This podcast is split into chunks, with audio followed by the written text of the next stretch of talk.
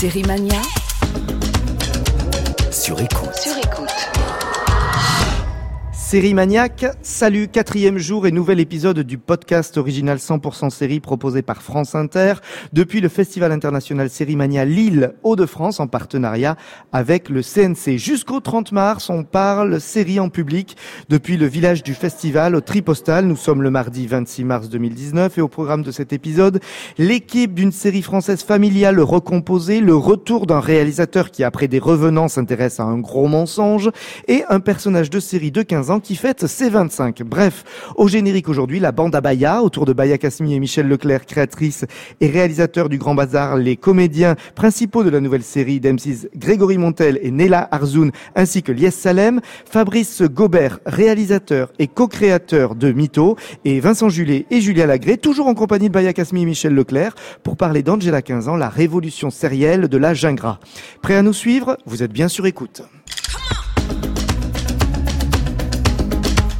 Le Grand Bazar, c'est le nouveau fait pas ci, fait pas ça. Enfin, c'est un peu comme si Sèvres avait remplacé, euh, avait été remplacé par Bagnolet, que Madame Lepic avait fini par coucher et se marier avec Denis Boulet. Enfin, pas tout à fait non plus. Enfin, c'est tout aussi drôle que les premières saisons de Fait pas ci, fait pas ça, et c'est produit par la même maison. Ceci explique sans doute cela. En fait, c'est surtout imaginé et écrit par Baya Kazmi, une habituée des comédies familiales toujours enlevée et réalisée par Michel Leclerc, qui travaille toujours avec Baya Kazmi, et Baya Kazmi qui réalise aussi. C'est ça, enfin, comment ça fonctionne d'ailleurs Non, c'est moi qui grand- réalise tout cette fois. Ah, mais Michel Leclerc, vous faites quoi alors? Ah ben j'écris. Ah, vous écrivez? Oui, oui, c'est- Oh, des grands Ah bazars oui, c'est le grand bazar. Et il y a Léa Salem qui écrit aussi, qui est là. Ah, mais vous Et qui aussi joue. hein. Ouais, Ouais. ah, C'est vraiment le grand bazar. Désolée. Donc- qui c'est qui a écrit les fiches On est, Alors, bah, on est venu pour foutre le bazar, de toute façon. Baya Kazmi, Michel Leclerc dans Lies Salem, vous êtes aussi accompagné par Greg Montel et Naï- Naïla, euh, c'est Naïla qu'on dit? Nélia. Naïlia, parce que je ne sais pas si on dit Naïla. Naïla, Nélia, Arzoun, je vais avoir du mal sur Naïlia. Nélia. Parce que j'ai envie d'élire Naïla. Mais tu peux dire Naïlia. D'accord. Dans dix ans, quand vous écouterez ce podcast, vous direz quelle honte j'ai merdé bah sur oui. son nom alors qu'elle est la plus grande Mais- star de France. Mais je travaille avec Laurent Goumard qui se plante sur les noms et les prénoms. Donc à la fois, euh, ça va, je suis à bonne école. Ben, on aime bien, nous, parce qu'on adore écrire des histoires justement sur les noms et les Ben oui. prénoms. Et d'ailleurs, le premier épisode de la série pourrait s'appeler Le prénom des gens, euh, finalement. oui. Euh, Baya Ouais. Kasmi. Ouais. Co- comment commence cette série euh, Vous pouvez nous, euh, nous expliquer un petit peu comment ça commence, le Grand Bazar? Oh, ben, c'est, un, un, un couple magnifique qui, qui est donc c'est euh, euh, qui est joué par Nelly Arzoun et Greg. Ça commence bien. je cherchais, je cherchais soudainement les, les prénoms de nos personnages et d'un coup je les avais plus. Enfin, c'est honteux. Alors Il y a que- Nicolas. Nicolas Voilà, et Samia. Nicolas et Samia. Samia vont avoir un petit bébé. Euh, ils- D'ailleurs, ils ont un petit bébé dès le début de la saison. Bon, il se trouve qu'ils ont aussi des ex euh, un peu euh, envahissants, donc euh, Mohamed, Dans Lies joué par Salem. Très Salem. très envahissant, Lies Salem dans la Oui, série. mais attachant aussi, non? Mm. Oui, très attachant, Ouais. mais, mais très envahissant. Ah bah Bon, oui. il, est, il est quand même présent à l'accouchement hein, de, Oui. de- du bébé de, de, de Nicolas et Samia.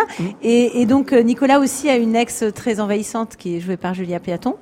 Et donc nous, on va suivre tout simplement les, premiers jours en fait de ce couple avec ce bébé euh, qui doivent chercher un prénom et ça, devient très très compliqué parce que tout le monde donne son avis.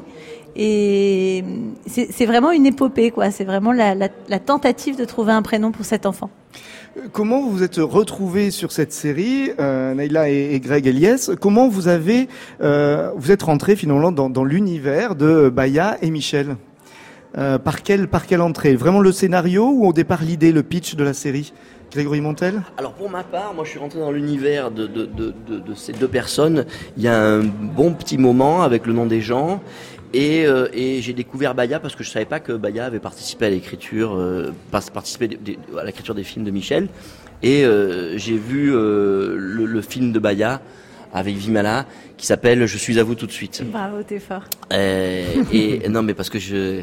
Et alors donc ce, ce film, moi, il m'avait m'avait énormément plu. J'avais j'avais j'avais trouvé un monde euh, comme ça, ces mondes un peu fantasmagoriques. euh, C'est des mondes un peu fantasmés. On vit pas dans Michel et Baya, ils vivent pas ils vivent pas exactement dans le même monde que nous. Et, euh, et ce monde-là, il me plaît, il me plaisait énormément. Alors j'avais envoyé un message à, à, à- à Baya qui m'a jamais répondu. lui disant que j'avais été extrêmement touché par son film. Mais c'est normal parce que quand tu envoies Non, des messages par. Facebook, ça part dans une euh, Bah oui. messagerie cachée. Je t'ai répondu deux ans Mais après. deux ans après, tu m'as répondu. Et puis ça C'est des tombait bien réseaux parce sociaux que... très très rapides. hein. Bah, moi, j'avais pas compris Ah, mais le moi, je, principe. je, je- c'est pareil, je réponds bien Mais- longtemps après, mais... Moi, Et j'avais du pas coup- compris le principe de Messenger, mais tout le monde s'en fout. Mais hein, non, non, mais, je suis moi- très mais en pareil, retard. en fait, Ah, ça, c'est part vrai, je dans suis un, té- je suis ça part témoin. dans un monde parallèle. Euh, oui, quand on Absolument. n'est pas amis. Ouais. Bref. Et du coup, j'étais d'autant plus heureux lorsque j'ai entendu parler de ce projet et qu'on m'a fait lire le scénario. Parce que je me suis dit, oh là là, ça me plaît beaucoup. Et alors, j'ai lu le scénario, justement, et puis là, j'étais- j'étais- ça m'a beaucoup plu. Et là, t'as rencontré Nelia. Et alors oui. J'ai rencontré Nelia. Et, et- et- Et, et- depuis, et- et- et Nelia Arzoun, euh, en, en série à la télévision, des séries familiales aussi barrées, on en voit assez peu finalement. Comment vous, euh, ça s'est passé? On vous a proposé, on vous a casté euh, pour peut-être un autre rôle dans la série. Moi j'aime bien quand on me dit ça, j'ai été casté pour en fait faire Pour la, la grand-mère. grand-mère. Non, je- tout, ça a tout de suite été euh, Samia. J'ai tout de suite été castée pour Samia. J'ai fait un premier essai euh, avec la directrice de casting qui s'appelle Laure, Laure Kochner. Il n'y avait pas encore Baya. Et dès le deuxième essai, dès le callback, j'ai rencontré Baya. Et en fait, euh, j'ai tout de suite compris. J'avais pas lu le scénario, j'avais eu quelques quelques essais, donc c'est juste des, des pages de script. Et en rencontrant Baya, en parlant avec elle, en allant boire un café, j'ai tout de suite compris l'univers en fait. J'ai tout de suite Un compris café. un café. Euh, mes parents écoutent euh, Michel. Je, Non, euh, moi, je buvais du vin blanc et toi, tu Baya buvais buvait du, du café. vin blanc, moi j'étais au café. Et euh, en fait, tout de suite, j'ai capté cette espèce de folie généreuse, d'amour, d'extrême tendresse et puis une grande liberté, quoi. Et euh, j'ai lu ensuite le scénar en pensant évidemment au film euh, de Michel, euh, Le nom des gens et tout ça, et tout, toute cette répartie, ces dialogues, ce rythme, cette comédie. euh, en fait, je l'avais avant vu en rencontrant Baya et en parlant avec elle. Elias Salem, donc vous, vous jouez, vous écrivez aussi? Oui, parce qu'en fait, euh, bah, on, est, on, est, on se connaît depuis un petit moment maintenant avec euh, Baya et Michel. Et que on a toujours, euh, on est un peu, comment dire, on peut dire qu'on est un peu, on est potes et compagnons d'écriture. C'est-à-dire que euh, Baya avait travaillé euh, sur euh, mon second long métrage. Toi, Euh, t'avais joué dans le premier téléfim que j'ai écrit. Voilà, voilà, c'est comme ça qu'on s'est Ariana rencontrés. Exactement, exactement. On est venu sur le tournage de Lorané. de Loranais, voilà, puis on, on est, euh, on, on se suit quoi. Donc euh, il y a deux ans ou deux ans et demi, quand ils ont commencé, enfin quand il y a eu, elle m'a appelé en me disant est-ce que ça te tente de faire ça avec nous? Moi, j'avais jamais vraiment écrit euh, pour d'autres. Finalement, j'ai écrit que pour moi. C'était eux, donc voilà. euh, et puis assez rapidement, elle m'a dit qu'elle elle pensait euh, sérieusement à ce que je joue le rôle de.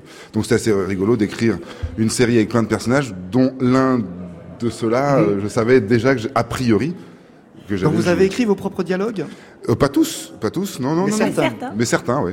Et, et d'ailleurs, quand on regarde la série, on a une impression d'improvisation. Est-ce que dans l'écriture des dialogues, ça a été très improvisé ou alors c'est très Pas du écrit tout, c'est du tout, très ouais. Pas écrit. du hein. tout improvisé. C'est même euh, très très précis.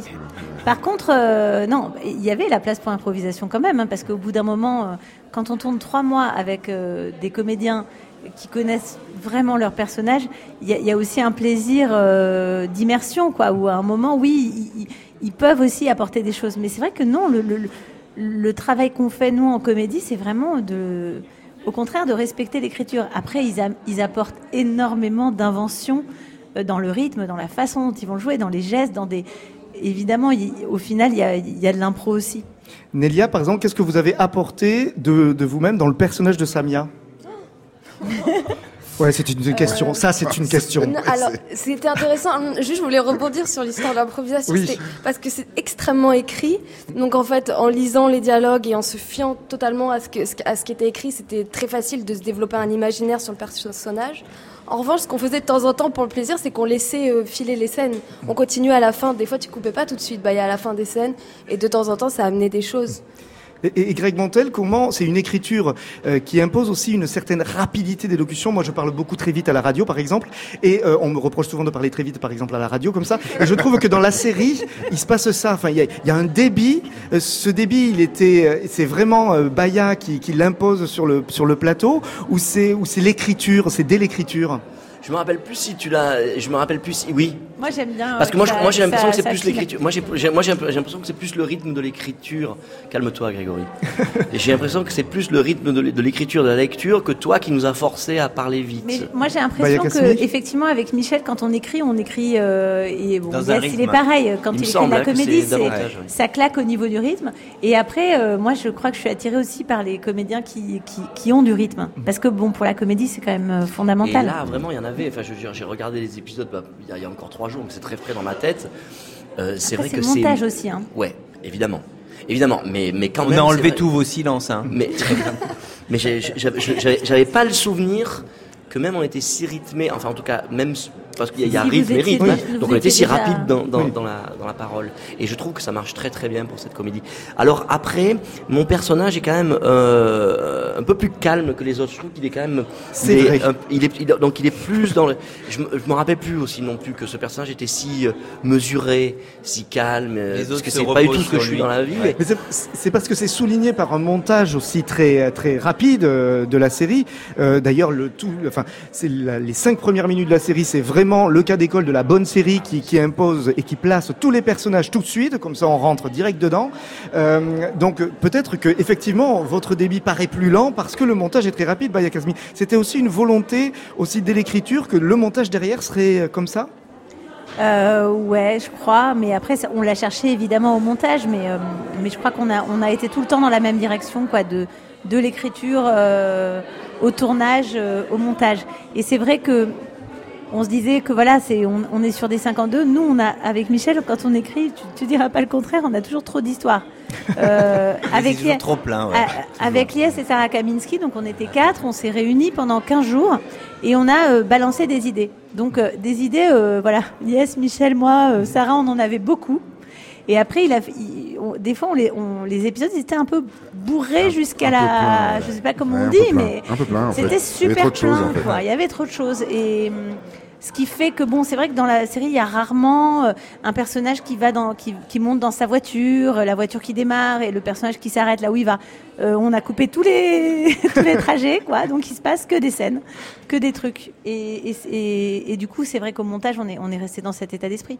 Euh, Ça vient d'où, Michel Leclerc, le fait d'avoir toujours trop d'idées à mettre dans un scénario? Mais moi j'aime bien le bordel. Enfin, je crois qu'on aime bien le bordel. le titre de la Et- série, et- il y a et Grand Bazar. hein. Oui, et, et- et- Soyez et je trouve que c'est politique le bordel. C'est-à-dire que moi, je, fin- au fond, euh, parce que c'est quelque chose qu'on, il, il arrive qu'on nous le reproche, ça, que ça soit plein, etc.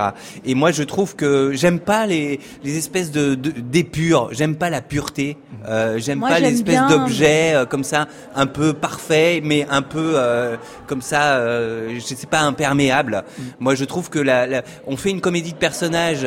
Je crois qu'on part, on part d'abord des personnages. Et un personnage, il peut en cinq minutes avoir une idée puis une autre. Et c'est ça qu'est la vie, quoi. La vie, elle passe par le fait de changer de sujet tout le temps. Moi, je trouve. Lia Salem, c'est aussi votre façon de concevoir l'écriture, euh, d'avoir toujours plein d'idées, plein d'idées comme ça? Bah, euh, C'est-à-dire que je suis à- là où je rejoins euh, Baya et Michel, c'est qu'effectivement, euh, euh, je suis plutôt attiré aussi par par par un- une galerie de personnages assez foisonnants.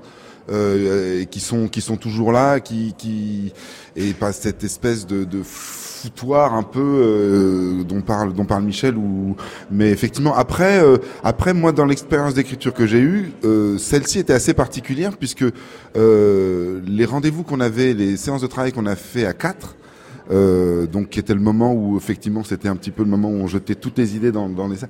ça ça a été extrêmement euh, euh, euphorisant enfin c'était c'était génial moi j'ai un, j'ai un souvenir euh, de, de, de cette époque enfin de ces 15 jours là assez fou et puis le plus gros de la série est arrivé à ce moment là euh, et ça, euh, quand on tra- à quatre, c'est possible. Seul, c'est plus compliqué.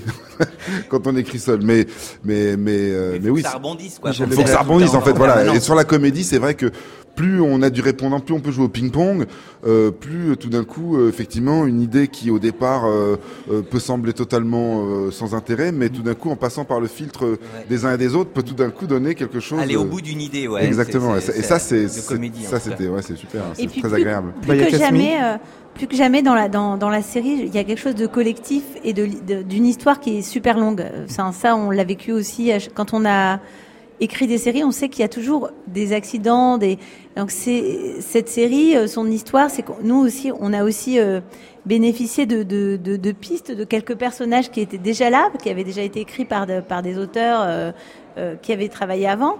Ensuite, on est reparti en écriture. Alors, il n'y avait pas d'histoire, par contre, mais il y avait euh, des, des, des, des, des pistes de personnages qui étaient, dont certaines on l'a gardé, qui étaient très fortes, qui étaient vraiment chouettes. Euh, Greg était déjà euh, sage-femme, et ça, moi, j'ai adoré tout de suite. Ensuite, on est reparti tous vrai les qu'on quatre. vous a toujours rêvé de voir en sage-femme, Greg Montel. Bah ouais, Depuis ça lui 10%, va on se dit qu'on vous voit en sage-femme aussi. Parce que finalement, être agent, c'est un peu être sage-femme. hein. Euh, Accoucheur. C'est être accoucheur, hein, quand peu, même. ouais, Être, ouais, euh, un peu, ouais. Moi, j'ai fait Oui. le lien tout de suite. Hein. Oui, tout à fait. On est accoucheur de talent. Oui. mais mais mais euh, ce petit bébé va avoir beaucoup de talent. Euh, Ouais. En tout cas, moi j'adore, j'adore. C'est vrai que quand il est grec dans sa tunique rose, c'est c'est magnifique. Bon, bref, et entouré toujours de femmes. Mais c'est vrai qu'il y a, il y a un jeu aussi. Donc après, on était tous les quatre. On a, on avait, euh, on a écrit des tonnes d'histoires et on avait envie aussi de, de raconter euh, peut-être, euh, même si on est dans, dans des basiques d'une série familiale, avec euh, tout ce qui va, ben, comme dans Fais pas si, euh, tout, tout, tout, tout ce qui fait partie de, de, de cette tradition, on va dire, et qu'on a envie de s'en donner à cœur joie là-dedans. Il y a quand même, je pense, une modernité dans la série qui raconte vraiment une famille d'aujourd'hui, une famille recomposée, une famille mixte, Mixte, ouais. donc une, enfin, une population française qui est là, toute représentée, avec des mélanges, avec des histoires très différentes, et, et, euh, et aussi avec euh, où on questionne pas mal le féminin masculin, avec euh, un, un, un mec qui, qui, qui est plutôt euh, qui s'occupe des enfants, Mhm. qui a envie de prendre un congé parental, et, et, et une, une, une fille qui est, qui est Samia, qui est, qui est euh, vraiment dans sa carrière, euh, voilà, qui est une femme forte. Euh, et, et tous ces trucs-là, c'est vrai que moi j'ai l'impression que c'était fou parce que ça ne s'est jamais arrêté. C'est-à-dire qu'il y a eu des étapes de travail et avec les comédiens c'était pareil, on mettait encore des choses. Oui, parce que Nelly Arzoun, par exemple, quand vous êtes, euh, quand vous vous retrouvez sur la série, est-ce que vous, vous pouvez proposer des choses à ce moment-là, ou est-ce que c'est, euh, ça, ça a été, c'était trop tard, ou est-ce que vous pouviez proposer des choses par rapport à la trajectoire de votre personnage ou certaines situations? Non, bah, tout a été quand même déjà, tout était très bien écrit. Mais euh, on a pu beaucoup parler avec Baya en amont du tournage parce que je crois qu'entre le moment où euh, on s'est dit qu'on allait travailler ensemble et le moment où on a tourné, il y a eu euh, vraiment plusieurs mois pendant lesquels euh, on a échangé sur d'ailleurs tous les rôles. Il y a eu des répétitions. on a rencontré, j'ai rencontré Biouna, l'acteur qui a joué mon, que, je- que, que- qui joue mon papa, Jamel. Jamel Barek. Et, et tout ça, en fait, ça crée un imaginaire dans lequel on, on, peut mettre chacun tout un tas de détails, tout un tas de choses, tout un tas d'idées.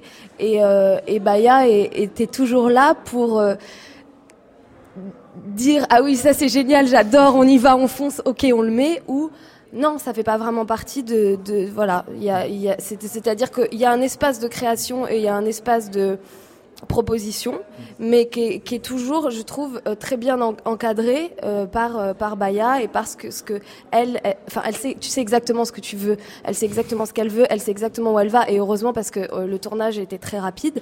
En revanche, euh, je sais pas, il y a quelque chose de très fluide. On peut discuter. Euh, Ça, oui, pardon. Baya Ouais, Kasmi je, je- je- je suis trop trop bavarde. Non, non, mais il n'y a pas Euh, de souci. ouais, parce On que ça, préfère c'est- les bavards à la radio. Ah tant mieux. Ouais, après tu couperas. Non, même pas.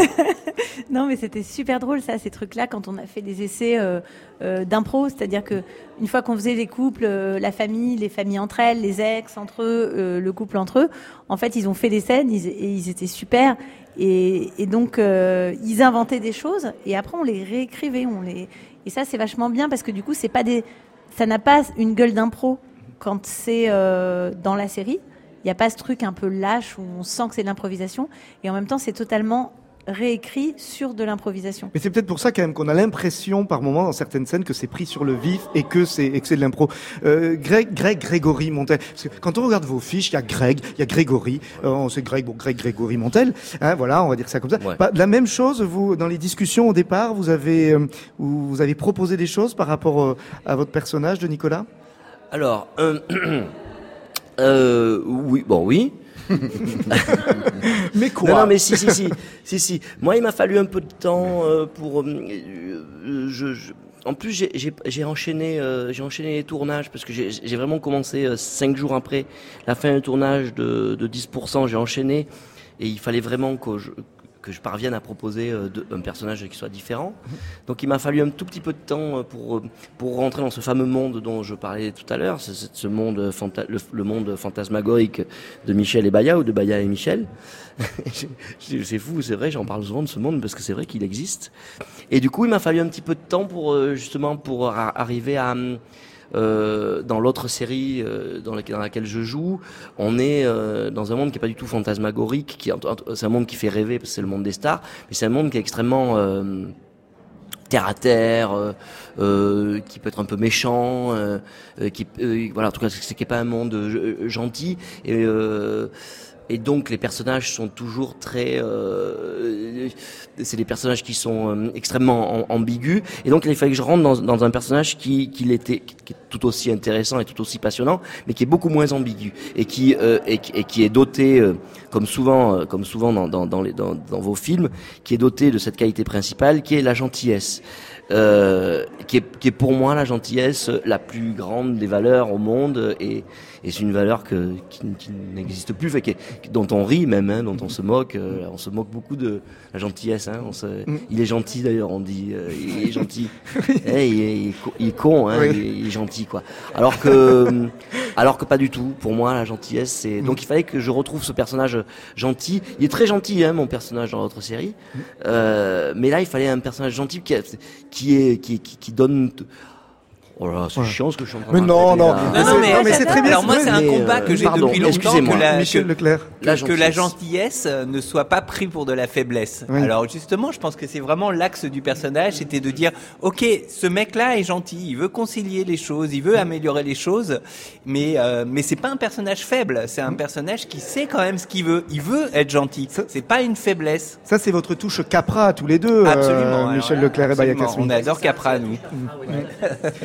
Euh, et- et- Naïf et, naïf et sincère, comme dit Souchon. Ouais. On aime bien, ouais. Naïf et sincère. Euh, Il y a quelque chose qui est, il y a quelque chose qui est très intéressant dans la série. C'est peut-être pour ça que j'ai cité Fais pas ci, fais pas ça au début. C'est la qualité de jeu et de dialogue des enfants. Parce que souvent, dans les, dans les séries et même dans les films, c'est très compliqué les enfants. On voit si c'est un film ou une série bonne ou mauvaise dans le jeu souvent des enfants et les dialogues qu'on leur fait dire.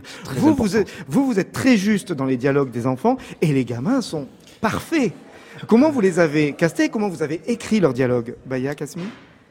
Alors, euh, les déjà l'écriture, euh, je crois qu'on a tous des enfants. euh, de- voilà, nous les auteurs euh, qui travaillions dessus, on avait tous des enfants et puis on était, on s'intéresse, on les a vraiment pris comme des personnages quand on les a écrits déjà. Donc ils avaient des caractères, ils avaient des, Des individus. des vrais individus. On les a pas, ça n'a jamais été des figures. Donc euh, ils étaient vraiment aussi eux motivés. euh, ils avaient des problèmes, ils avaient des, des désirs, euh, voilà. Donc ça c'était la première chose. Ensuite, euh, on a eu la chance de travailler avec une directrice de casting enfant, Fanny, puis avec Delphine Labbé qui est une coach enfant qui aussi les a accompagnés pendant tout le travail et qui les a accompagnés très bien parce que elle les faisait travailler aussi comme des comme des individus, c'est-à-dire qu'ils travaillaient leur rôle, etc. Et puis c'est des après c'est vrai qu'il y avait moi le désir de choisir des enfants qui sont pas euh, des enfants acteurs, qui sont des enfants qui sont qui sont vivants, qui qui viennent avec leur personnalité.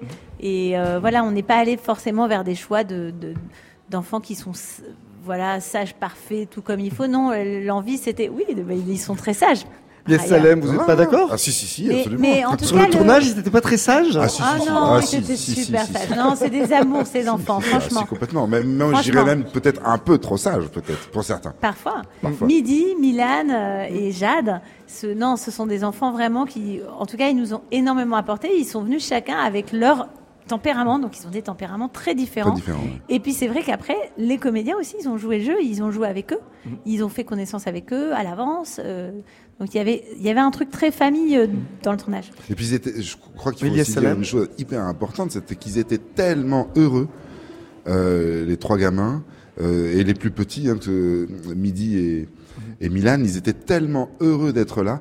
Et il y avait une chose qui les rendait complètement fous, c'est que pour des histoires administratives, euh, ils n'avaient pas le droit de tourner plus de deux heures par jour, et ça les rendait fous. C'est-à-dire qu'ils n'en avaient jamais assez au bout des deux heures. Ils étaient complètement frustrés. Et on s'était même fait cette réflexion de se dire c'est quand même dingue que des gamins, parce que finalement euh, c'est des gamins qui à, à, un certain endroit de leur vie se réalisaient aussi sur ce sur ce sur ce tournage parce qu'ils participaient à une aventure, qu'ils avaient ils avaient des responsabilités, donc euh, il y avait il y avait vraiment une euh, il y a, il y a un aspect totalement pédagogique en fait finalement. Ouais, ils ont Et- fait un tournage, tu te souviens? Ouais, Ils ouais, ont, je me ils souviens, ont ouais. tourné un petit court métrage. Et qu'on s'était même dit, on s'était même dit, on s'était fait cette réflexion de se dire, c'est marrant parce que euh, donc cette cette loi euh, qui veut protéger les enfants de dire ils ne peuvent pas tourner plus de deux heures parce que ensuite parce que la- le- le- le- l'argument c'est qu'ils ne peuvent pas se concentrer. Par contre, on se disait mais à l'école ils ont des fois 8 heures de cours. Donc il y avait une espèce d'hypocrisie là qui était qui était flagrante auquel, à laquelle on, faisait face et on voyait vraiment que ils étaient il y avait une frustration hein, tu te souviens des fois ils Ah voulaient pas ouais. partir quoi. Bah non, ils étaient Ils- tristes. Bah, c'était la récré. D'ailleurs, ils m'ont envoyé. oui, euh, évidemment, non, mais évidemment, il y avait un, il y avait quelque chose comme ça. C'est vrai qu'il y avait un côté un peu, ça les, ça les sor- sortait de l'école, mais ils, ils étaient aussi, euh, euh, d'une certaine façon, ils étaient aussi extrêmement sérieux, extrêmement professionnels. C'est-à-dire qu'il, y a- enfin, moi, je bah, me souviens on pas qu'on a ait jamais galéré. attendus, on n'a Voilà, jamais on a- galéré avec eux. Non, on a jamais Et d'ailleurs- galéré ils étaient, euh, oui, puis ils étaient communicatifs, ils étaient curieux aussi avec nous. Ils avaient ouais. envie de savoir ce qu'on faisait dans la vie. Enfin, c'était vraiment chouette. Et d'ailleurs, ils m'ont envoyé euh, des messages là. Tous, hein, ils sont, ils sont dégoûtés de pas être là. Bah oui. Nélia Arzoun et, On les embrasse et- bien et- et Greg Montel, vous, vous les confrontez dans plein, plein, plein, plein de scènes, ces, ces enfants. Comment vous avez travaillé justement avec eux pour euh, peut-être les, les aider, peut-être dans certains cas les mettre à l'aise, ce qu'ils ont fait, ce qu'ils ont, ils sont peut-être venus frotter aussi à certains endroits où pour vous ça vous déstabilisait? Non Si, si, si, Greg réfléchit. Non, mais je réfléchis parce que c'était, on, on- c'est toujours un an après, donc il faut toujours se rappeler des choses. Euh, alors, euh, non, mais je vais répéter ce que tu vas dire. Alors, comment est-ce qu'on a travaillé? Non, euh, je trouvais que c'était passionnant parce que justement, on avait en face à nous des individus, c'est-à-dire que c'était des, et euh, on avait, alors ça, ça c'est terrible. On n'avait pas, je je vais dire des trucs pas très sympas, mais, mais parfois euh, les enfants acteurs, c'est, chiant quoi. Euh, c'est parfois les enfants acteurs, c'est chiant parce que c'est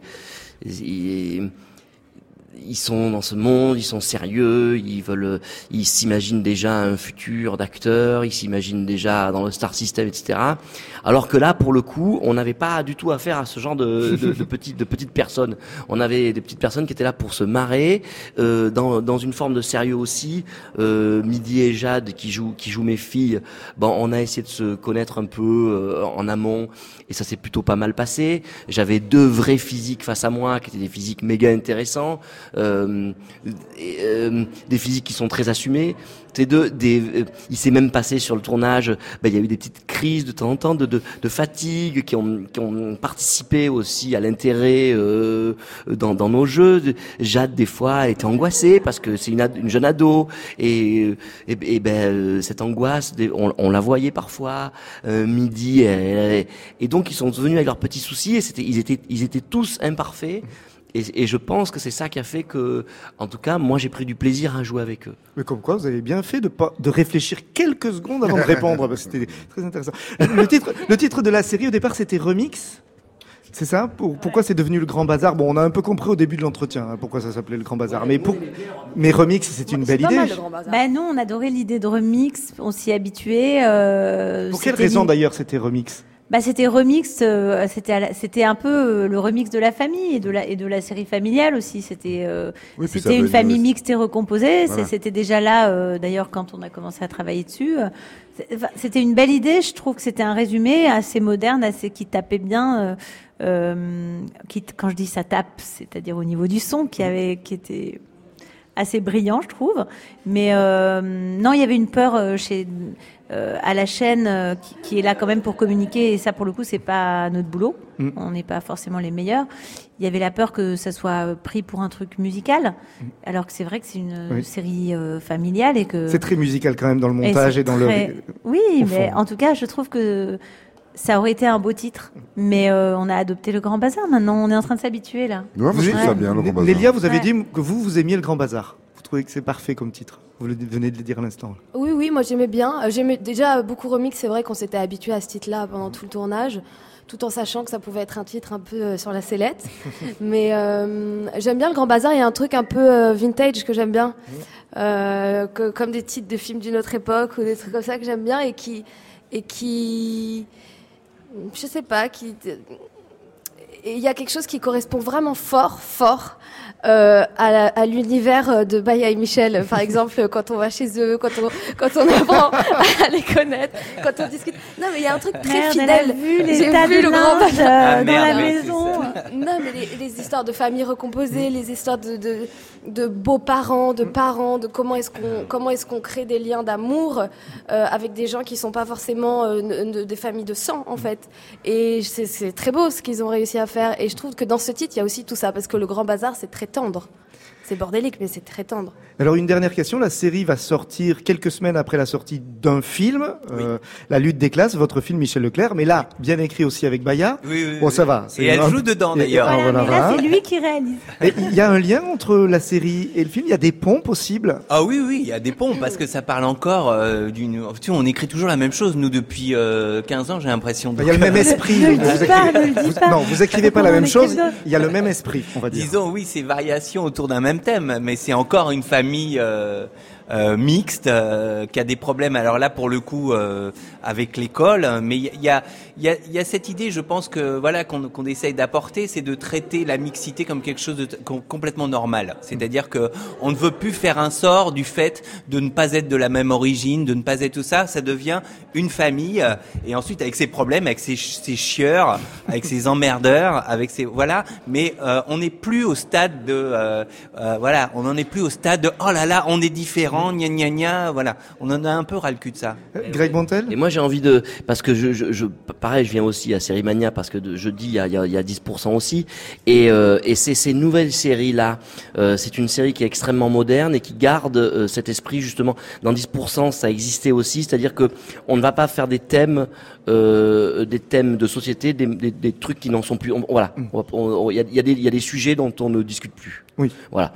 Euh, cette personne-là est lesbienne, cette personne-là est lesbienne. Basta, cosy. Euh, donc elle, elle donc ce n'est plus un sujet. Ça n'est plus un sujet. Mm. C'est-à-dire que voilà, c'est plus un sujet. Euh, le, le, mariage homosexuel, ça n'est plus du tout un sujet. C'est acté. On n'en discutons plus. Et donc ça fait, elle, voilà, c'est une série qui est moderne pour ça parce que euh, euh, elle a, elle a un sujet qui se trouve être la famille et euh, on va parler de famille, quels que soient, euh, quels que soient les, les problèmes qui se, se situent à l'intérieur. Et ça, c'est génial de ne plus avoir à. Voilà, je passe le tour. Lies Salem Non, et par, pour revenir à, à, à, Michel Ebaya et, euh, et au pont qu'il peut y avoir entre le film, la, la lutte des classes qui va sortir et la série, c'est que je trouve que ce qui est assez rigolo chez Michel Ebaya, c'est peut-être ce que vous voulez dire tout à l'heure, parce qu'ils n'écrivent pas le même film, c'est pas, c'est pas vrai, mais par contre, euh, ils, enfin, ils écrivent pas la même chose depuis longtemps, c'est pas vrai. Par contre, ils euh, leur vie euh, est assez est assez est une source d'inspiration et de questionnement euh, perpétuel chez Michel Ebaya, euh, qui du fait aussi de, ce qu'ils sont individuellement, de ce qu'ils sont ensemble, et, et, finalement quand on regarde euh, la série et quand on regarde le film, il y a une espèce de complémentarité de ça, c'est-à-dire que dans le film où on est plus directement le couple, euh, j'ai envie de dire, euh, ils, vont, ils me feront les gros yeux si, si j'ai une bêtise, mais euh, le couple Edouard Baird et, et Leila Bekti représentent directement euh, Michel et Baya, alors que dans la série, il y a aussi cette espèce de il y a aussi ce, cette euh, Nicolas et Samia, c'est aussi c'est euh, aussi Michel Ebaya, bah complètement, mais, Nicolas, mais différemment, mais c'est aussi Michel Ebaya complètement. non, c'est pas de l'égocentrisme, c'est pas de l'égocentrisme. Non, non, je pense que c'est pas du l'égocentrisme, c'est une sorte de de regard sur soi-même, de questionnement, mais qui euh, qui qui ensuite déborde sur une universalité. C'est pas du tout de l'égocentrisme. Moi, j'ai aucune honte de dire que euh, Michel m'a le peu qu'on se connaît, ça m'a un peu inspiré quand même. Moi, j'ai beaucoup regardé Baya, beaucoup beaucoup regardé Baya. Ah ben ça, pour le mot de la fin sur le Grand Bazar, c'était plutôt pas mal. Merci à vous tous d'être passés par le studio de Sérimania sur écoute. Donc la série est présentée euh, ce soir en compétition française au Festival Sérimania. Moi, je souhaite bonne chance à la série, elle le mérite. Et puis elle va passer sur M6, on sait déjà, on peut dire quand? Non, c'est pas non, encore. Non, c'est pas, c'est un secret des ce dieux. Sera la voilà, surprise. ce sera la surprise. Baya, on vous garde parce que là, on va parler maintenant de séries pour ados. Et euh, à la fois, Michel, vous pourriez rester aussi parce Ouais. que H sensible, c'était vous deux. Oui, Clash, c'était vous, Baya aussi. Euh, donc, euh, vous connaissez très bien les séries. Et puis, en plus, je crois bien qu'Angela 15 ans, dont on fête les 25 ans, donc Angela a 40 ans, si je compte bien. Euh, Angela 15 ans est fêtée à Sérimania aussi. Donc, on va en parler tout de suite. Et donc on continue, comme je le disais à l'instant, sur les séries pour ados et en particulier Angela 15 ans. Vincent Julet, bonjour. Bonjour. Julia Lagré, bonjour. Bonjour. On vous retrouve tous les deux, vous êtes tous les deux spécialistes de séries, euh, euh, journalistes, critiques. Euh, Vincent Julet, peut-être avant de commencer, Angela 15 ans, on fête les 25 ans de la série euh, cette année. C'est un peu grâce à vous que la série est projetée à Série Mania. Euh, ça a été facile de convaincre ou difficile de convaincre euh, euh, l'équipe du festival qu'il fallait faire un focus sur cette série qui a été une série culte, mais qui après a été un peu oubliée. Ça a été un travail de plusieurs années. Euh, en effet, j'ai envie de parler des, séries ados et des teen. Hein, le terme teen correspond bien. Depuis pas mal d'années, à un moment, sous la question de mais où sont-ils? Parce qu'en effet, après l'âge d'or des années 90-2000, c'est comme s'ils avaient commencé à disparaître, euh, ou alors à muter et à s'inviter dans tous les autres genres. Et je me dis, il faut faire quelque chose, il faut se rappeler cet âge d'or qu'on a tous vu, on a tous vibré avec ces séries-là, et avec Angela 15 ans euh, en particulier, qui est une série culte, à la fois parce qu'elle a, elle était unique, en fait, euh, et aussi parce qu'elle a été annulée très vite, ce qui a participé à la rendre euh, culte. Euh, et en fait, ça a bien correspondu cette année avec une sorte de renouveau euh, des séries ados, euh, que ce soit sur Netflix avec euh, du Riverdale, du Sex Education, ou en France avec euh, Les Grands ou Scam euh, France. Et en fait, voilà, un petit alignement des planètes avec les 25 ans euh, d'Angela 15 ans. Et ils se sont dit, allez banco, et j'ai dit, hurrah. Euh, Baya Kazmi, Angela 15 ans, c'est votre série préférée?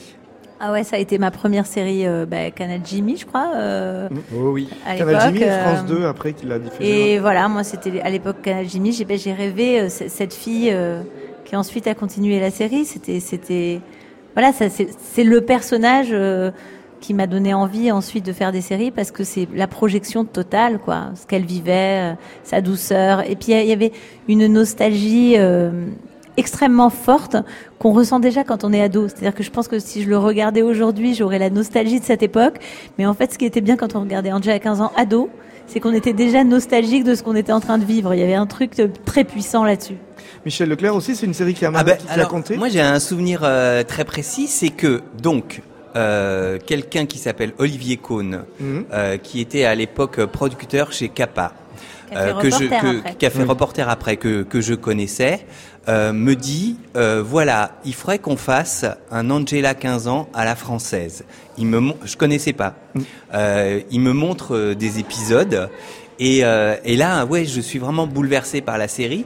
Et euh, c'est le point de départ d'une série qui s'appelle H sensible, euh, Mm. qu'on avait écrit ensuite euh, ensemble sur l'idée de. Il y avait à l'époque que euh, des séries d'AB Productions, euh, des voilà. ou des, Hélène et les ou- ou garçons. des séries qui essayaient de tenter de faire des contre-propositions, genre Seconde, Seconde B. B. Oui, voilà. Mm. Voilà. Et du coup, euh, c'est comme ça, c'est vraiment de d'Angela 15 ans qui est née euh, à Sensible. Donc c'est c'est dire que c'était hyper important. Vincent Julet? En âge sensible, c'est moi qui ai vu tous les épisodes. euh, Les 40, hein, il y en a eu 40. 50. Il y en a eu 50, On hein. est deux. On est deux.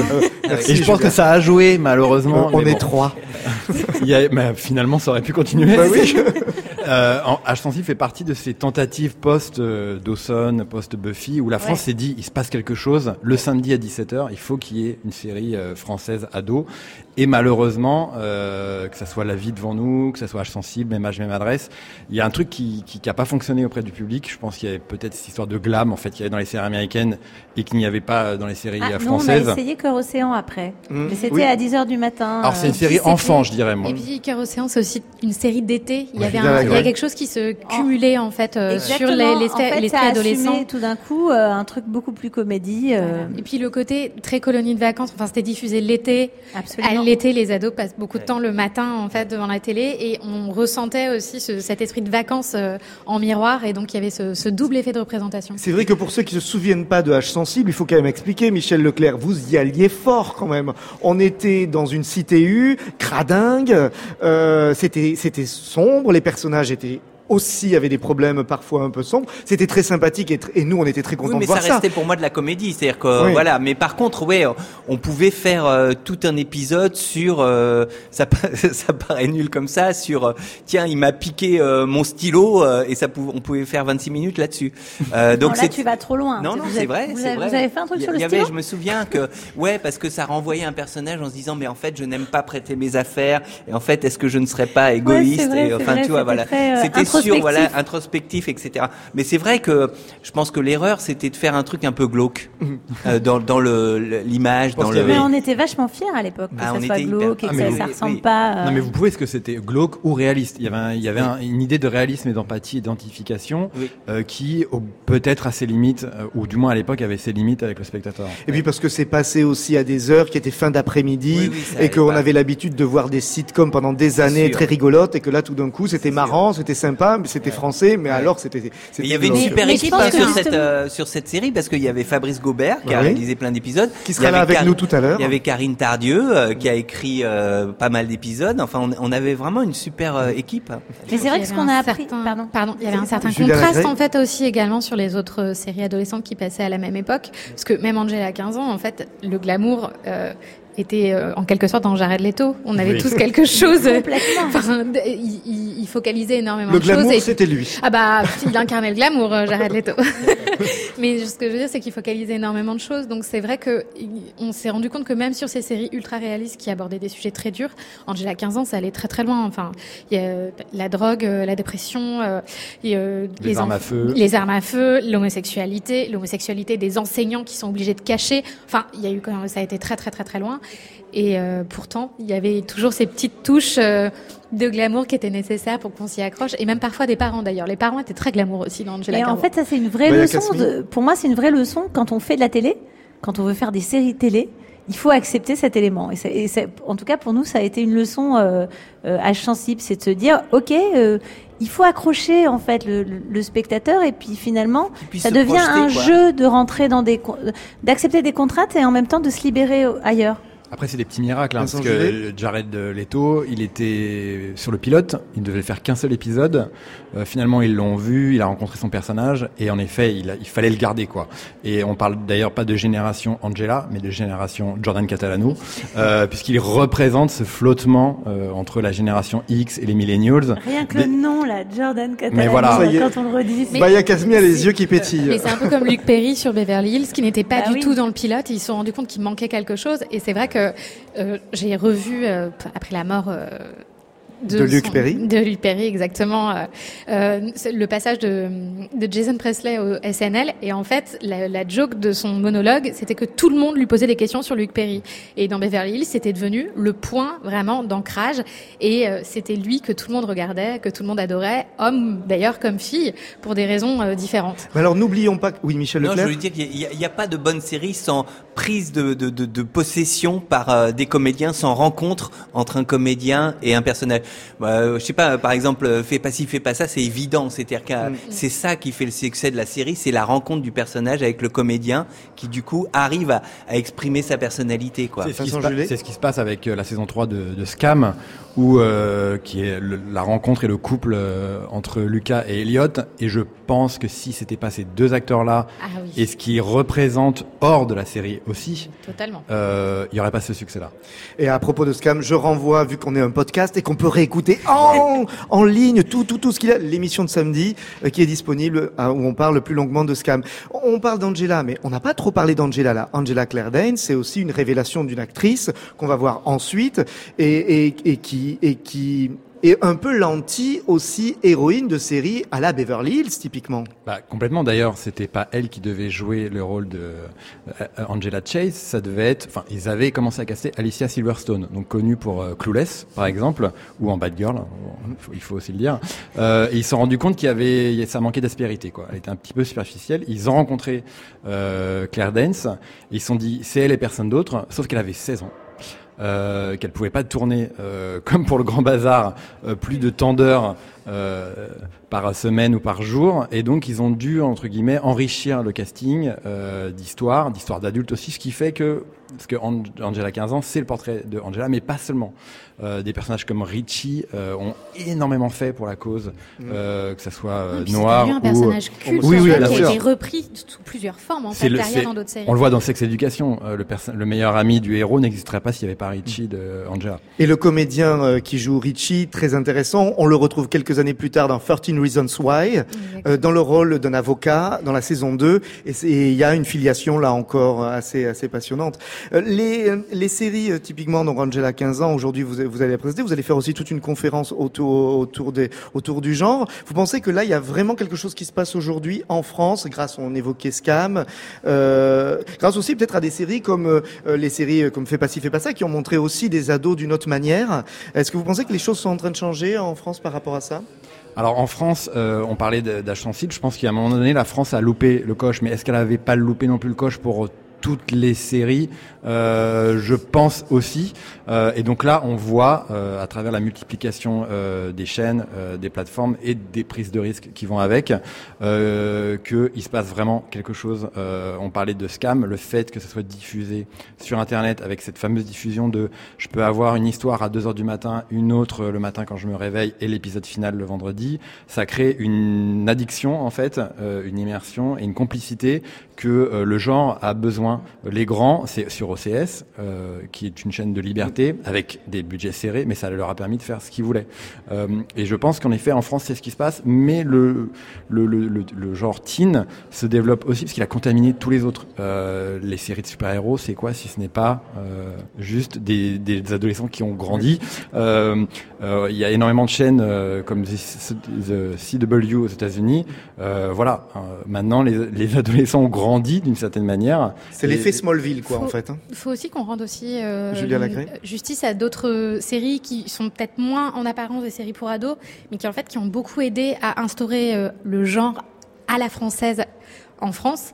Euh, alors déjà, il y a eu les cases horaires, effectivement, euh, KD2A à l'époque, euh, dans les années 2000, qui ont énormément aidé. Il y a eu plusieurs séries, Foudre notamment, Et que Océan. Et que lequel je Océan était typiquement dans ce qui étaient ce des qui étaient des séries dans ce créneau. Et en fait euh, des, des actrices comme Joséphine Jobert ont se sont ont, un public qui les suit notamment grâce à ça.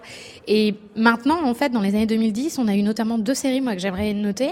C'est Clem Mhm. qui est une série de TF1 qui parlait d'une ado qui tombait enceinte et qui en fait avait un peu épousé le format de TF1 un peu bâtard 90 minutes ou 2 fois 52 et ainsi de suite et qui a public qui est très très fidèle au point que bah, Clem elle est plus du tout ado maintenant mais euh, mais elle a toujours sa série et ça fonctionne très Et bien. C'est ça le problème des séries ados, c'est les ados euh, vieillissent. euh, donc, Oui. euh, ouais. Alors ensuite, le point de départ de Clem, c'était une ado qui devenait maman. Donc c'est vrai que la, la suivre, on va dire, dans, dans ce cheminement, c'est pas inintéressant. Oui, Il y et a le les re- bracelets rouges mais- là maintenant. euh. Comment? Les bracelets rouges, c'est ça aussi Les bracelets rouges, exactement. Et puis en fait, je pense à une autre série, un, un soap qui en fait qui passe sur François et dont on ne parle peut-être pas assez, c'est Cut, qui a beaucoup et aussi plus belle la vie d'une certaine manière, qui ont mis des personnages d'adolescents et qui ont montré aux chaînes en fait qu'il y avait un gros attachement sur ces personnages-là et qu'il fallait miser en fait davantage là-dessus. Et il y a eu une période de transition, c'est vraiment très très étrange, euh, fin euh, 2000, euh, début 2010 dans ces années-là où en fait ça émergeait et il y a eu des tentatives, les tentatives telles que Clash où on se disait Ouais, ah il faut justement, mettre, mais c'était des on tentatives, met on ne savait pas on met comment le doigt les sur le faire. problème pour moi. parce que-. Ben, on met le doigt sur le problème pour moi parce que Clash c'était c'était aussi inspiré de euh, la série anglaise euh, Skins. Mhm. Et euh, y avait d'ailleurs il y avait un personnage qui s'appelait Dylan. Enfin le frère et la sœur euh, avaient les prénoms de, la série Beverly Hills. Mais je, pense qu'à l'époque euh, tout simplement l'industrie on va dire euh, euh, télé n'était pas prête à faire des choses parce que quand on fait une série ado particulièrement, la forme elle est très importante. La forme, la façon dont on va le réaliser, euh, le, le- le- rythme en fait, tout simplement. Et quand on voit une série comme Skins, on sent qu'il y a une, il y a une liberté qui est laissée euh, euh, aux auteurs, aux réalisateurs, aux- enfin, et que surtout il y a des choix audacieux. Et c'est vrai que quand on était, moi j'ai vu le, le- le changement entre aujourd'hui euh, la série que j'ai fait avec M6 où on sent qui viennent chercher euh, des auteurs, des réalisateurs qui sont eux-mêmes auteurs et qui nous donnent carte blanche et qu'on peut vraiment faire ce qu'on veut. Et ce qui s'était passé sur Clash, où vraiment, je trouve qu'on part avec des super, des Vous avez été idées. bridé, vous avez été bridé dans ouais, l'écriture. vraiment. Enfin, pour moi, en tout cas, je vais pas rentrer dans les détails de ce qui s'est passé, mais pour moi, la, série finale, euh, sa, facture, son rythme, etc., ne correspond pas du tout au projet de départ et à ce qu'on voulait faire. Donc, pour moi, c'est un, vrai échec. Euh, qui peut s'expliquer, enfin quelque part, qui est aussi le reflet d'une époque, et c'est ce que tu disais euh, de cette époque-là, où finalement la France pas, n'osait pas, enfin les diffuseurs, etc. Ils ne lâchaient pas la bride, ils n'osaient pas aller aussi loin, ils voulaient quand même rentrer dans des cases, ils voulaient quand même que ce soit sage, donc ils essayaient, puis non.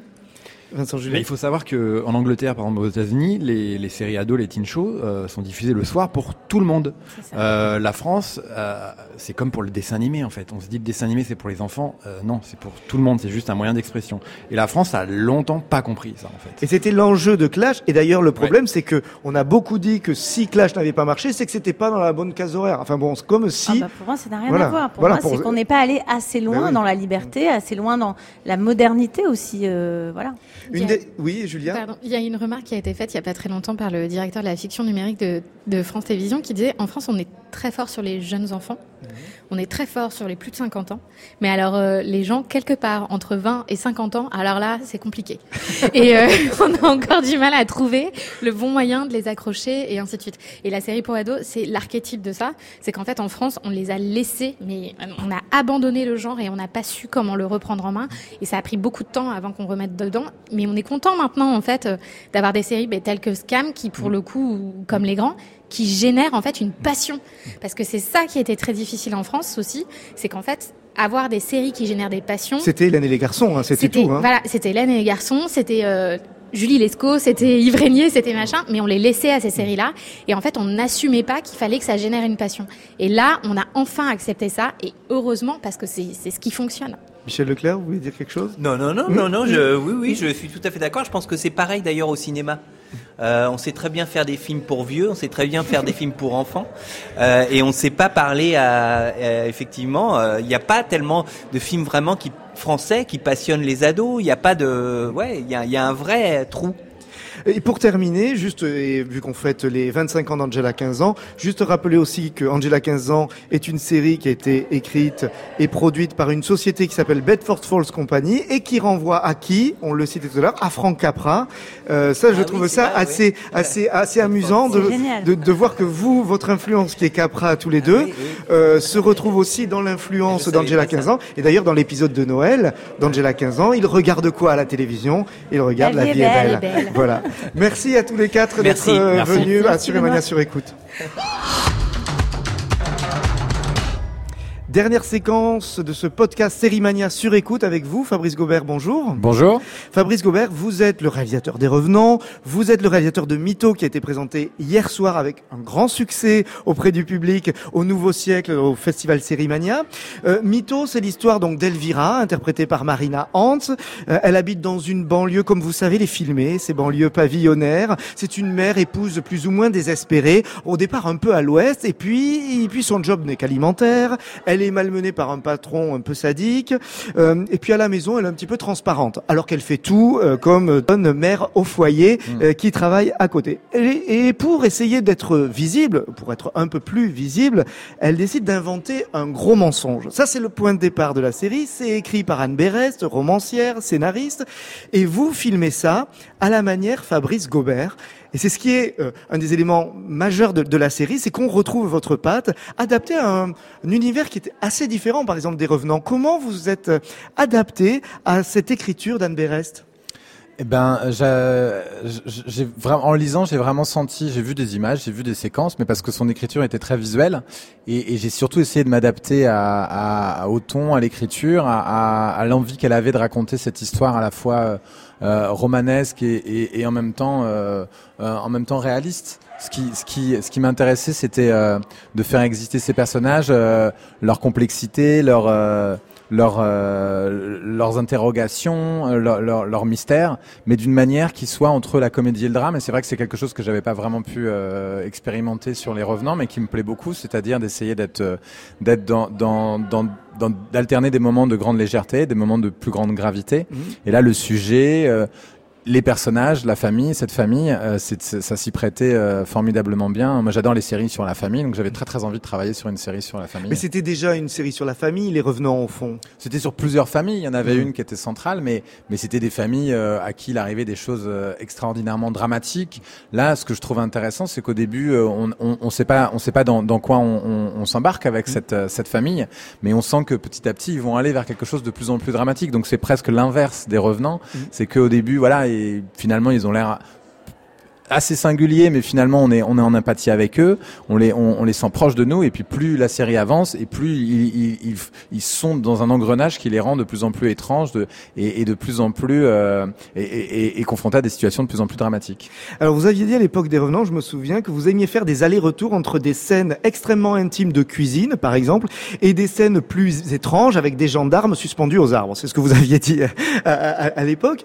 Euh, il y a aussi un petit peu ça finalement euh, dans Mytho. Et d'ailleurs, la série commence avec euh, les pimpons. On se dit tiens, encore des gendarmes, encore les ambulanciers. Enfin bon, cet univers-là, euh, mais dans un autre genre. Comment vous avez travaillé ces allers-retours justement entre euh, une famille et une intimité, somme toute assez classique, hein, de, de ces maisons pavillonnaires, de ces familles qui vivent dans ces banlieues pavillonnaires, et puis l'étrangeté aussi des personnages et de leur, et ils sont ils sont quand même campés de façon très étrange tous. Ils sont Oui, des oui. archétypes. C'est ça, c'est des archétypes qu'on a euh, qu'on a imaginé euh, susceptibles de d'être plus complexes que euh, et c'est ça et cette dimension étrange, elle était nécessaire pour raconter ça, mais je pense qu'elle était elle était quand même présente dans l'écriture. Après moi je j'aime je suis attiré par ce genre d'histoire donc c'est pas anodin si euh, j'ai été j'ai été euh, touché par l'écriture d'Anne, mais il y avait il y avait cette idée de de- d'étrangeté, il y avait ces domaines pavillonnaires, il y avait il y avait cette envie d'être avec des gens ordinaires mais qui euh, mine de rien sont beaucoup plus singuliers euh, qui qui, qui n'en ont l'air et c'est et c'est vraiment un, quelque chose qui m'intéresse. Après, oui, il y a, il y a, il y a, il y a peut-être pas de dans les revenants, il y avait quand même une dimension très très fantastique. Là, il y a pas, il y a là, il y a de temps en temps des petites incursions, mais qui sont plus vers l'étrange que le fantastique. Il y a, il y a pas de, de, il y a pas de phénomène inexpliqué euh, dans, dans Mais il cette y a un série. décor, il y a, il y a un décor et il y a des personnages qui sont euh, qui sont vraiment euh, au-delà de- du- d'une famille classique. euh, voilà, donc euh, donc il y a des choses à jouer avec tout ça. Oui, c'est ça. Et puis moi, j'adore quand la forme euh, est vraiment au service de, de- du fond et de ce que raconte une série, de ce que j'ai adoré les dialogues. Les dialogues sont formidables, mais entre les dialogues, il fallait aussi faire vivre de manière visuelle ce qu'il y a dans la tête des personnages, le, le contexte dans lequel ils évoluent, ce qu'ils ce vivent. Et c'est vrai que ça, c'est des choses que moi j'aime bien faire. Alors, j'espère qu'on l'a pas fait de la même manière que identique au Revenant, parce que chaque série mérite d'être d'avoir son sa propre forme, sa propre expression. Mais c'est vrai qu'avec euh, Patrick Blossier, le chef opérateur déjà des Revenants et là de, de on, a- voulu surtout faire quelque chose d'extrêmement coloré, ce qui n'était pas les Revenants, euh, d'extrêmement euh, lumineux, brillant, pour que les scènes qui sont plus sombres euh, soient soient en contraste total avec cette espèce de de d'envie parce que c'est présent dans la dans les premières séquences Euh, le personnage d'Elvira elle a envie d'une vie parfaite elle a envie d'être une femme parfaite elle elle envie la famille d'en face où ils, où ils ont l'air d'aller tellement bien d'être tellement heureux tellement souriants la- la- la famille d'en Mais la face. famille d'en face c'est un fantasme de famille horrible mais parfaite et, Ils et sont elle, blonds, euh, ils sont beaux, ah oui, ils sont euh, beaux, souriants. ils sont parfaits, ils ont l'air d'aller très très bien. Et donc elle, elle, elle trouve qu'à côté de ça, sa vie est particulièrement euh, complexe, euh, euh, ratée et, trop euh, trop loin de ses aspirations, de ses rêves. Donc elle a envie de, de, de, forcer le destin. Elle a envie de, de prendre en main les choses. Elle devient scénariste. Elle, invente un énorme mensonge qui d'un seul coup transforme sa vie et paradoxalement la rapproche de euh, son modèle quoi. Il y a euh, dans, dans votre série, on retrouve, quand je disais qu'on retrouve votre, votre patte, c'est notamment dans la façon de filmer les décors, de filmer ces maisons, de filmer l'architecture. C'est très géométrique comme ça. Je sais pas d'ailleurs où vous, où vous avez tourné, parce que pour les revenants, on, sait- on savait que c'était près, près d'Annecy, euh, voilà, euh, près de Genève, enfin dans, dans, dans ces coins-là. Mais là, je- c'est très ensoleillé. Donc, où déjà vous avez tourné où? On a tourné l'été, mais Ouais. en région parisienne. D'accord. Ouais. C'est assez étonnant cette, cette, cette, banlieue, la façon dont vous la filmez. Elle est peu montrée finalement à la télévision française. Comme ça. Non, peut-être. Alors moi, c'est vraiment quelque chose que j'aime beaucoup dans les euh, peut-être dans les fictions américaines davantage, mais euh, dans euh, dans euh, les films de David Robert Mitchell ou évidemment dans les dans les films de David Lynch, il y a des il y a des banlieues comme ça qui sont extrêmement euh, effrayantes. Alors que normalement tout tout est fait pour que ce soit le plus beau possible. Dans Desperate Housewives, il y a ça. euh, on sent les les les les les, jardins, les gazons. euh, impeccablement tondus, euh, les, les fleurs entretenues, etc.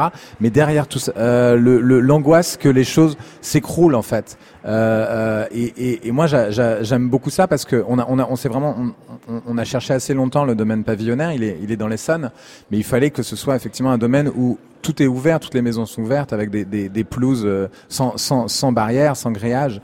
Et euh, il fallait qu'il fasse hyper beau les jours où on, on filme ce domaine parce qu'il fallait que ce, ce soit brillant, lumineux. Parce que tous ces gens qui vivent dans ce domaine pavillonnaire, en tout cas c'était ce qu'on s'était raconté, ce qui était dans la série, ils, ils, ils aimeraient avoir euh, ils aimeraient avoir une vie parfaite, une vie rangée, mais en fait, ils, ils- ils cachent leurs angoisses comme ça et, euh, et ils se voilent, euh, ils se voilent un peu la face. Donc euh, oui, ça c'est moi c'est des questions que j'adore, qui me, qui j'a- j'adore quand le décor et, et, et, aussi la façon de filmer le décor sont vraiment au service de la de la narration, du récit. euh, et euh, pour ce, pour le pour cette série-là, j'ai eu la, chance de travailler avec Colombe Rabi, qui est une une décoratrice euh, québécoise, qui qui a vraiment investi les décors d'une manière extrêmement singulière, qui est un mélange entre euh, les époques, un mélange entre les genres, un mélange entre les. On ne sait pas si cette famille elle est complètement, euh, si c'est une famille bobo, euh, certainement pas. Si c'est une famille ordinaire, certainement pas. Si elle manque d'argent, c'est pas sûr parce que chez eux il y a, énormément de choses. C'est une accumulation d'éléments disparates. Et, moi j'adore quand le décor, on a.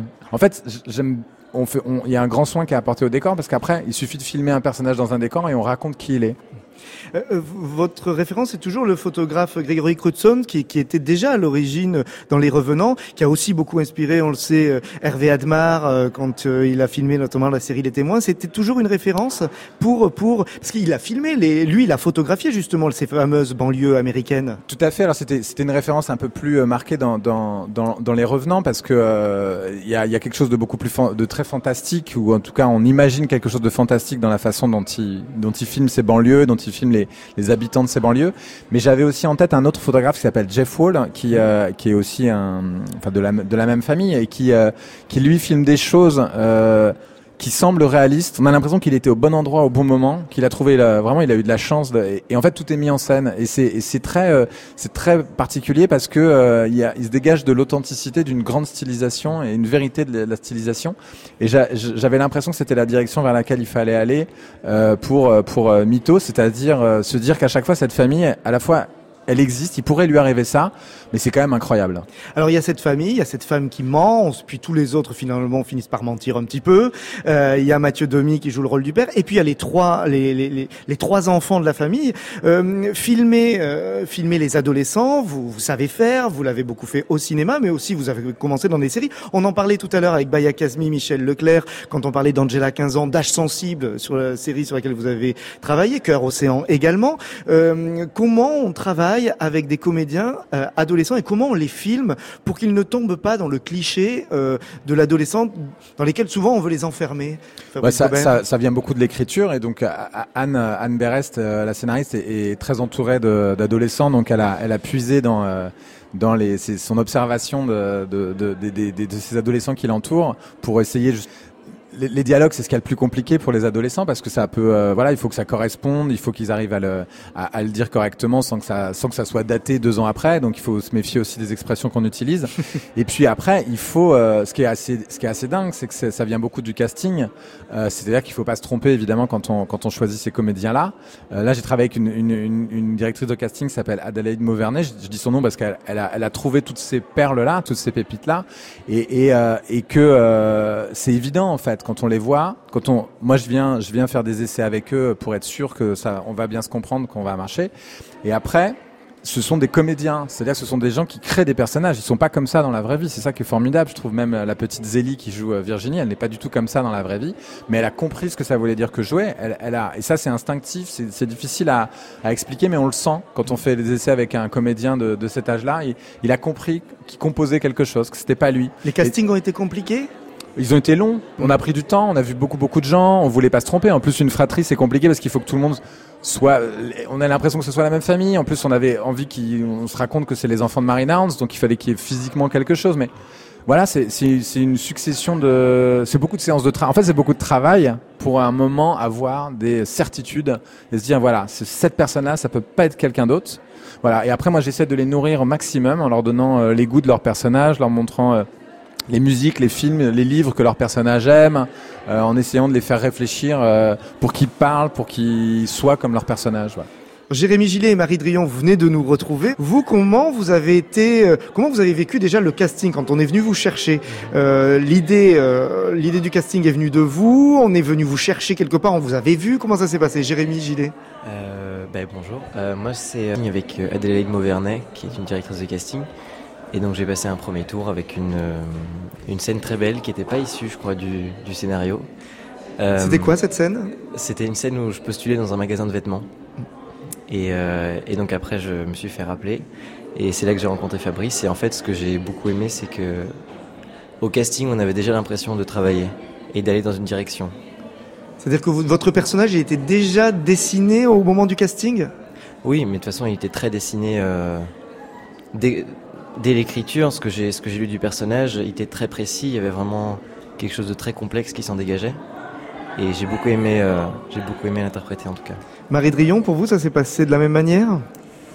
Euh, non, pas du tout. En fait, de base, j'étais venue pour faire le rôle de Sam. Et euh, ils se sont rendus compte que j'étais pas Sam du tout, en fait.